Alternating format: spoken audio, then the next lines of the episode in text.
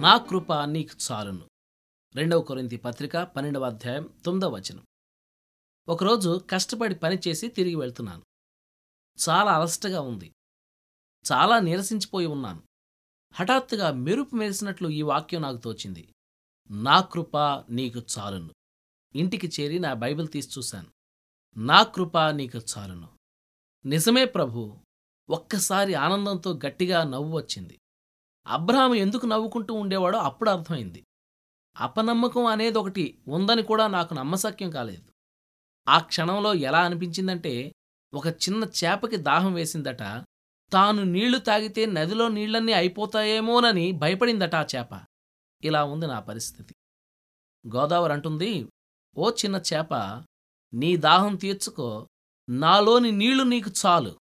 లేక ఏడు సంవత్సరాల సమృద్ధి తరువాత ఒక చిట్టెలుక తాను కరువుతో చనిపోతానేమోనని భయపడినట్టుంది. యోసేపు దాంతో అంటాడు ఓ చిట్టెలుక దిగులు పడకు నా ధాన్యపు కొట్లలోంది నీకు చాలు. ఇంకా ఆలోచిస్తే ఒక మనిషి పర్వతం మీద నిలబడి అనుకుంటున్నాడు ప్రతిసారి నేనింత గాలి పీల్చుకుంటున్నాను వాతావరణంలోని ఆక్సిజన్ అంతా అయిపోతుందేమో. అయితే భూమి అంటుంది ఓ మనిషి నీ ఇష్టం వచ్చినంత గాలితో నీ ఊపిరితిత్తుల్ని నింపుకో. నా చుట్టూ ఆవరించి ఉన్న వాతావరణం నీకు సరిపోతుంది. ఓ నా సోదరులారా నమ్మకం ఉంచండి.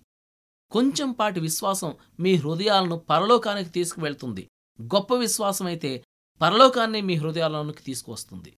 ఘనకార్యాలు చేయించే గొప్ప కృప దేవునిది. హృదయాన్ని ముంచెత్తే కెరటాలు ఊపిరాడనీయని పెనుగాలులు అలవగాని విపరీతాలు కూడివచ్చిన దేవుని కృప చాలు. చిన్న పనుల్ని చేసిపెట్టే గొప్ప కృప దేవునిది.